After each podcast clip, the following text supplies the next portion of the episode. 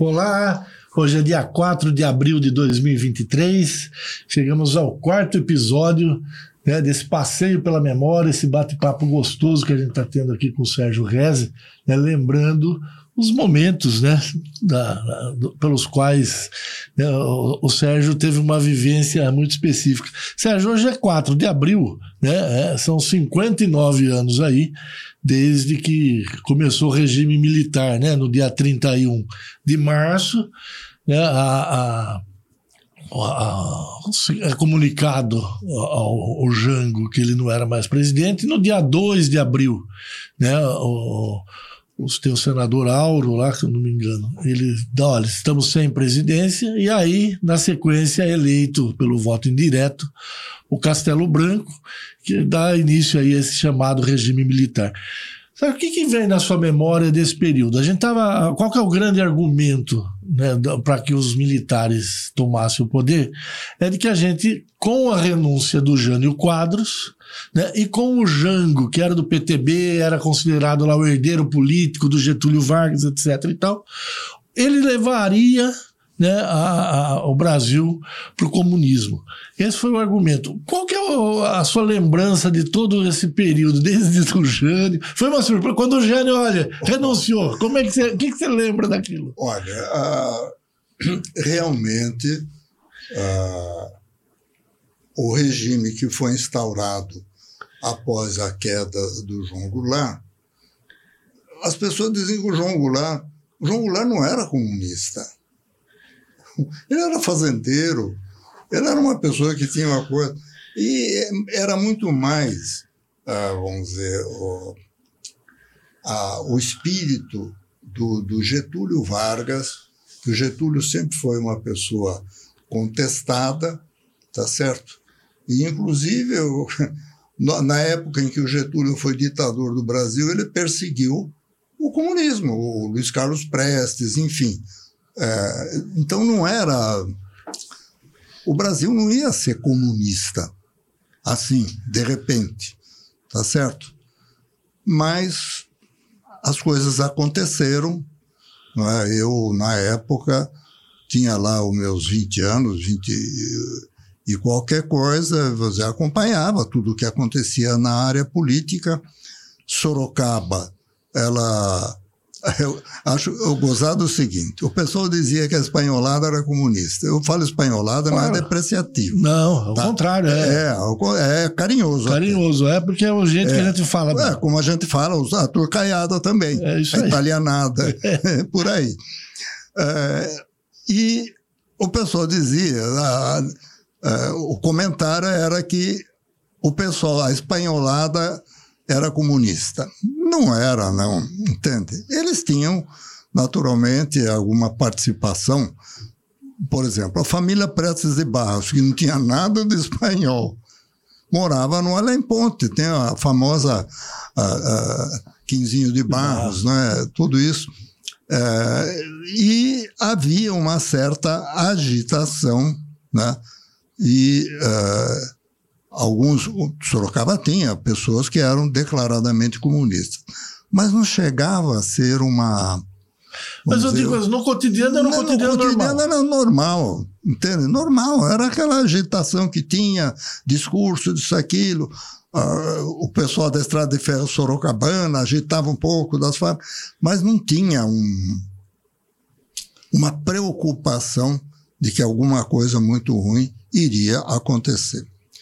O período desse, do regime militar, aqui em Sorocaba, foi relativamente calmo. Né?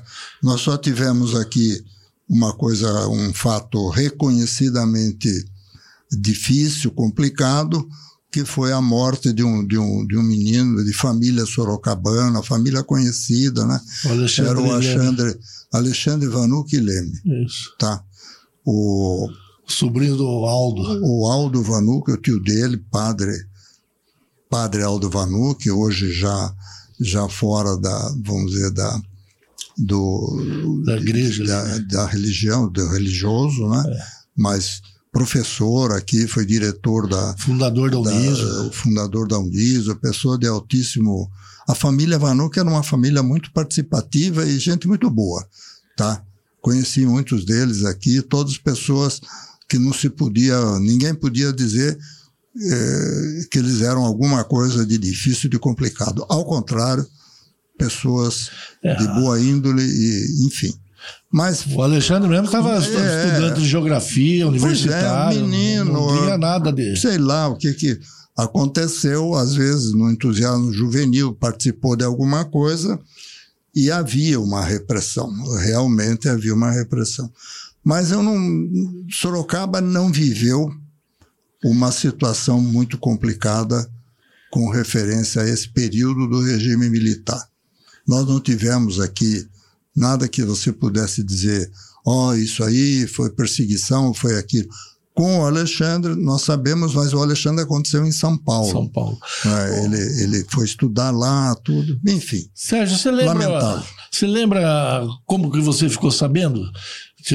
Era uma coisa, a vida estava lá com um presidente e no outro dia, olha, não é mais o presidente. Isso foi pela televisão, não, pelo a, rádio? A, realmente, é realmente, o, vamos dizer assim, o que aconteceu no dia 31 de março, ele era esperado e até desejado. Por quê? Porque o regime do João Goulart, ele, que ele não era comunista, entende? Mas ele, o, João Goulart não tinha, ele não, não, não trazia para a população brasileira a, a solução das expectativas que nós tínhamos com relação ao nosso país. Entende? Foi um, o, o governo do João Goulart foi um período difícil.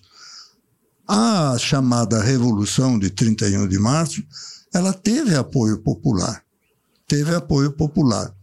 E depois uh, vamos dizer, o que aconteceu posteriormente, eleição do Castelo Branco uh, e outros, enfim, até, até o, o regime se encerrar, é?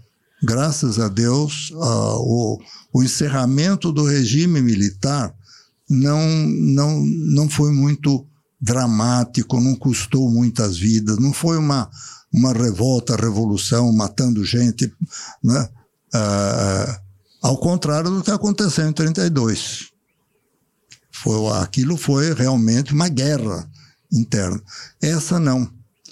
O exército brasileiro dominou, uh, os políticos aceitaram, uh, enfim, houve uma certa pacificação. Quem não era favorável à esquerda, obviamente não era favorável, teve problemas, ela foi perseguida, teve aconteceram situações que eu não entro no mérito porque eu não era uma autoridade, eh, era relativamente moço, mas tem famílias que reclamam, tá? Eu não entro no mérito disso porque não, eu, graças a Deus, nunca, nunca fui envolvido na política, partido A, partido B, partido C eu sempre procurei, vamos dizer, trabalhar e cuidar da minha vida. Sérgio, isso que eu ia falar, nessa época a empresa já existia, já tinha concessionário, a gente está aí na metade dos anos 60, é o momento em que a, a indústria que o Juscelino vislumbra começa a dar resultado, é ali que começa, já tinha concessionário. A sua vida ela estava em Sorocaba ainda, ou você já estava no, no, no, ambiente de São Paulo, já existia Sobrave? Não, não, Como não, é que funciona? o que, que você lembra? eu, eu a nossa família, vamos dizer, os meus pais, né, tinham mais de 100. O meu pai veio para o Brasil em 2007, 2008. 1800, né? Ah, ah desculpa, 1908. É. Por aí, né? E, a, e a, a, minha mãe, os pais dela vieram antes, né? Mamãe era filha de libanês, nasceu em Campinas, né? E né, meus pais se casaram em 1935, né? E lidavam com calçado. Meu pai tinha curtume, ele e o, o, o irmão dele, o Jorge Reze, né? Tinham fábrica de calçados aqui em Sorocaba. Depois o meu pai comprou um curtume em Salto, aonde eu vim a nascer. Né? Nós moramos em Salto ali oito anos voltamos para Sorocaba, que é onde estava tanto a família Reze, do meu pai, como a família Sacker, por parte da minha mãe. Logo em 1944 foi isso. Em 45, a, com o final da guerra, algumas empresas aqui, por exemplo, General Motors já existia, a Ford já existia, não é? tinha uma outra empresa chamada uh, Studebaker, né, que importavam carros, eram carros importados, e tinha os concessionários aqui em Sorocaba, Ford era o Notari, a Chevrolet era o Irse Mencassi, uh, o Studebaker eram os italianos que depois o João Pérez passou a, vamos dizer, a ficar sócio desses italianos, né? E nós pegamos em 45, 46 a, a representação dos produtos da Chrysler. Mais um pouquinho, 48 por aí, a família Archila, o Nenê Archila, seu irmão, pegaram a, a, um produto da Chrysler, que era o De Soto, e um outro aqui de Sorocaba, o, o que pegou a, a Dodge entende? Era Urbina. Então tinha. Começaram a partir dessa época. Urbina não ficou muito tempo, porque ele, infelizmente, teve lá um processo. Urbina eh, acabou se matando, foi um suicídio. Tá? A família Archila ficou até 1952 por aí, depois foram embora para São Paulo, né? continuaram lá com o negócio de autopeça, retífica de motores, e o meu pai continuou. Né? Eu, menino, estudei no ginásio do Estado, fiz a escola de comércio aqui, né? lá do seu Arthur, Arthur Fonseca, não, era o seu Ar Cirilo, Arthur Cirilo Freire. Ah, o pai que do era, Arthur. Não, que era padrasto do Arthur Fonseca. Ah, padrasto, isso mesmo. É. Enfim, me formei e continuei com meu pai, né? Uh, trabalhando com ele. Meu irmão também trabalhou um tempo. Depois o Walter gostava muito, era de, de cavalos, de gado, e o Walter foi, foi para essa área aí. Né? Enfim.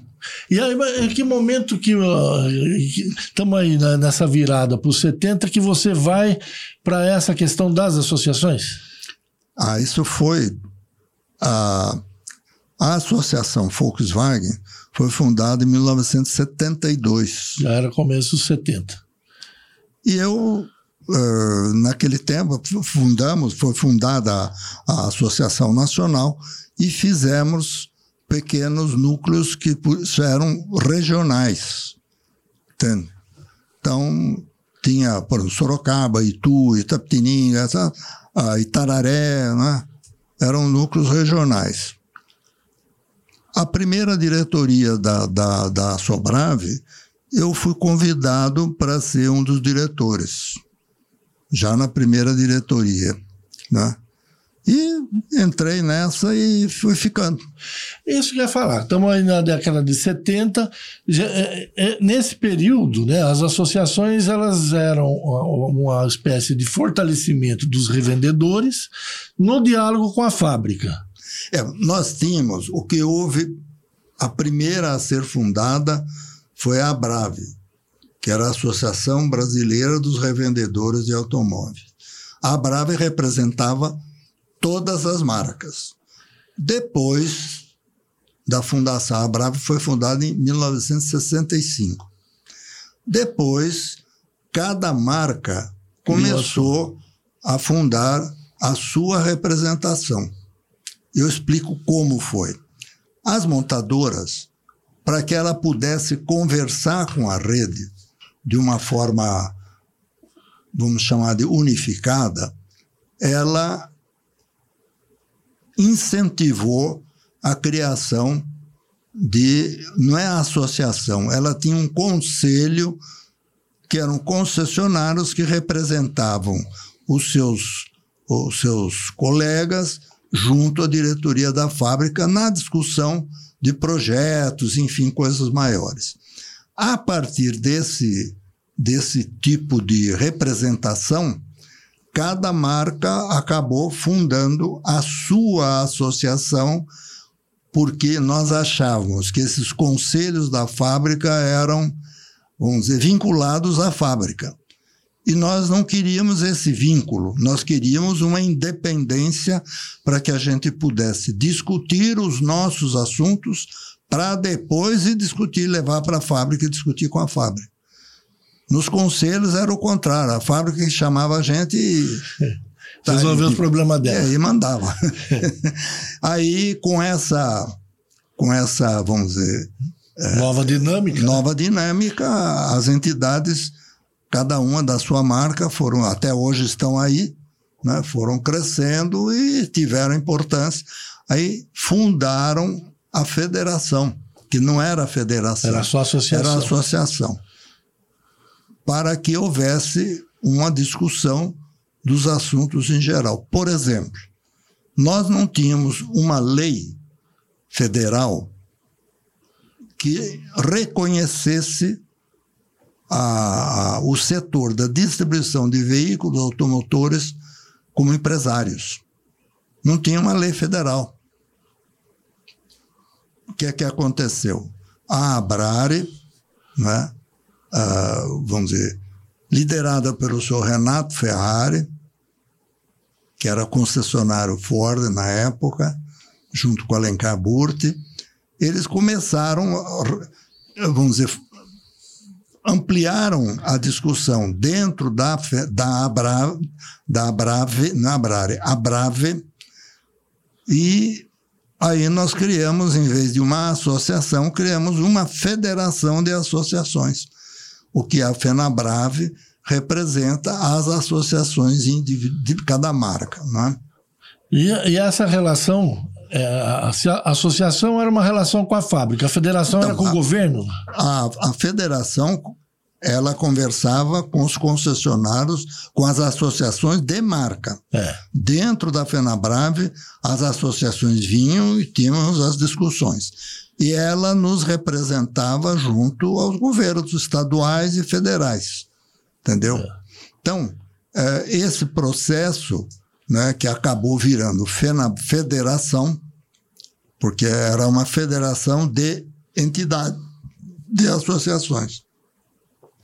E aí é que, vamos dizer, a partir de 1972, 73, por aí, é que elas, vamos dizer, uh, vieram tomar a importância que elas têm hoje. Sérgio, nessa a federação ali, já estamos nos anos 70, né? Você já começa a participar, já tem seguido os 80. Nesse período, o que, que você lembra da relação com esse governo que era o governo militar até então? Quem, quem é, vamos dizer, era, era a FenaBrave, né? Que tratava junto. Não tínhamos grandes problemas, porque a gente tratava de assuntos de negócio, de assuntos comerciais. E os ministros, por exemplo, você tinha o Ministério da Indústria e Comércio, você tinha o Ministério da Fazenda. Então, a entidade, e não era só a FenaBrava, a Confederação Nacional da Indústria, a Federação da Indústria do Estado de São Paulo, de Minas, de outros estados, né? enfim, associações empresariais dialogavam com o governo, com os ministros, enfim, não é?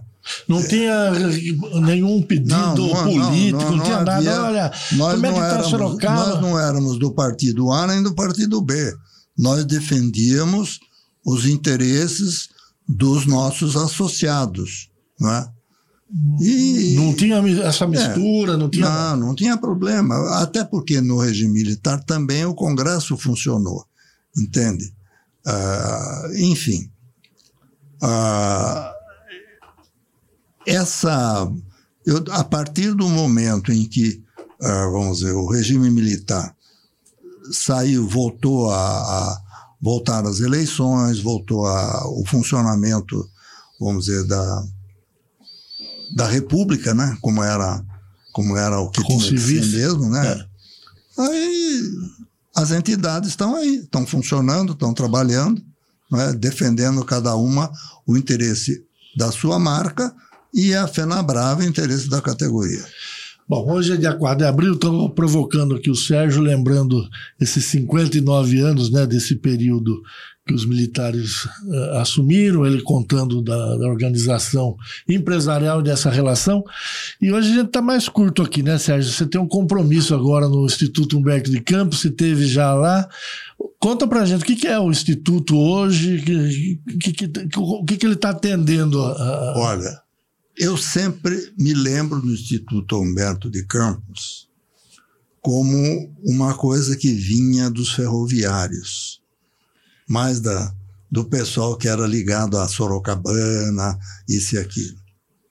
E realmente eu não tive assim muita, não tive muita não, eu não tive intimidade com essa instituição. A partir de algum tempo para cá, eu por força de uma, de uma necessidade minha, eu fui procurar um instituto, não é? e acabei descobrindo. Primeiro que eu sabia que eles tinham uma loja maçônica que trabalhava, funcionava dentro do, do, do Instituto Humberto de Campos, tá certo? Mas daí a ele ser aquilo que eu hoje reconheço, nossa, um... eu não sabia que o Instituto Humberto de Campos era o que eu conheço hoje. Entende? É uma coisa espetacular o que, o que essa loja maçônica, que é vinculada ao Instituto, né? ela, é ela que toma conta, ela que cuida. A São quantidade de né? crianças que tem lá, tem crianças, tem, tem um setor que cuida de crianças autistas. Olha, é um trabalho voluntário magnífico, maravilhoso. Deveria ser mais divulgado, deveria ser, vamos dizer, mostrar mais. Eles modestamente ficam ali, estão por ali. Eu comecei a, a, a me enfronhar mais agora, quando eu precisei tomar as vacinas. Eu fui me vacinar algumas vezes lá no Instituto Humberto de Campos. Aí eu passei a reconhecer as pessoas que estavam lá, que me conheciam, sabiam. Aí eu comecei a ver o que, que a maçonaria, né, especificamente a loja maçônica, que é ligada. É 26 de maio, né? É, o que eles fazem ali, olha, é de tirar o chapéu. Eu acho que Sorocaba precisaria dar um pouquinho mais de atenção ao trabalho que é feito no Instituto Humberto de Campos, por essa loja maçônica, tá certo? E eu, ainda hoje eu vou almoçar lá. É, tá aqui no Olha, eu vi as crianças, as meninas, crianças, meninos, criançada de, de, de curso primário. É. Não é curso secundário, é curso primário. Que coisa maravilhosa, viu? É para chorar, viu? A emoção que dá de você ver esse trabalho. As esposas dos, dos uh, membros da loja maçônica, o trabalho que elas fazem lá. Sorocaba precisaria conhecer um pouquinho mais do trabalho que é feito pelo outras lojas maçônicas de Sorocaba também fazem. A gente sabe que uh, a maçonaria em si é isso aí, entende? Mas é que o Humberto de Campos ficava meio escondido ali. E eu acho que ele precisa aparecer um pouquinho mais para que Sorocaba possa não só ajudar, mas também valorizar o trabalho que é feito ali. Tá certo. Sérgio, hoje o passeio foi mais rápido, né? você está com horário, né? E eu queria agradecer a, a sua lembrança, né? Porque o, o, que eu falo sempre, né? Você não está aqui para fazer juízo de valor, não está. A ideia é, é lembrar, né? E a, e a sua lembrança é, é, essa que faz com que a gente reviva através da sua lembrança, né? Esses fatos, né? Que são Olha, tão marcantes Deda, eu acho que vida. eu, eu não poderia ser, vamos dizer, justo se eu não dissesse que a maçonaria não é só Humberto de Campos. Claro. A maçonaria tem aí, olha, o Cruzeiro do Sul, a, a Perseverança, olha o Humberto de Campos, o Humberto de Campos, olha o Monteiro Lobato, olha outra, tem outras, outras lojas maçônicas aí, e o que elas produzem, o que elas fazem, elas aplicam, uh, vamos dizer, o que, que é a, A, a base é a essência da maçonaria. Entende? A maçonaria é uma entidade que vive para os outros. Ela não vive para si própria. É entende? E, enfim, é uma coisa que tem que ser realçada tá? E eu estou aproveitando que a, a, perseverança ela tem o Cruzeiro Sul que já divulga, tá lá, né? é. isso aí já é mais conhecido. E Humberto e Campos não, eles ficam ali dentro, é. entende? A gente pensava que era só coisa dos ferroviários, não é não. É. Não é não, precisa ver a escola deles lá, entende? Ah, é o jardim de infância que eles têm lá, coisa muito bonita. E agora, esse que eu, que eu fiquei sabendo a respeito dos uh, autistas. autistas. É isso. Tá bom, Sérgio. Obrigado. Semana que vem a gente volta né, para mais um passeio na memória aqui. Obrigado. Valeu. Tchau. Uma boa Até semana, semana que vem para todos nós.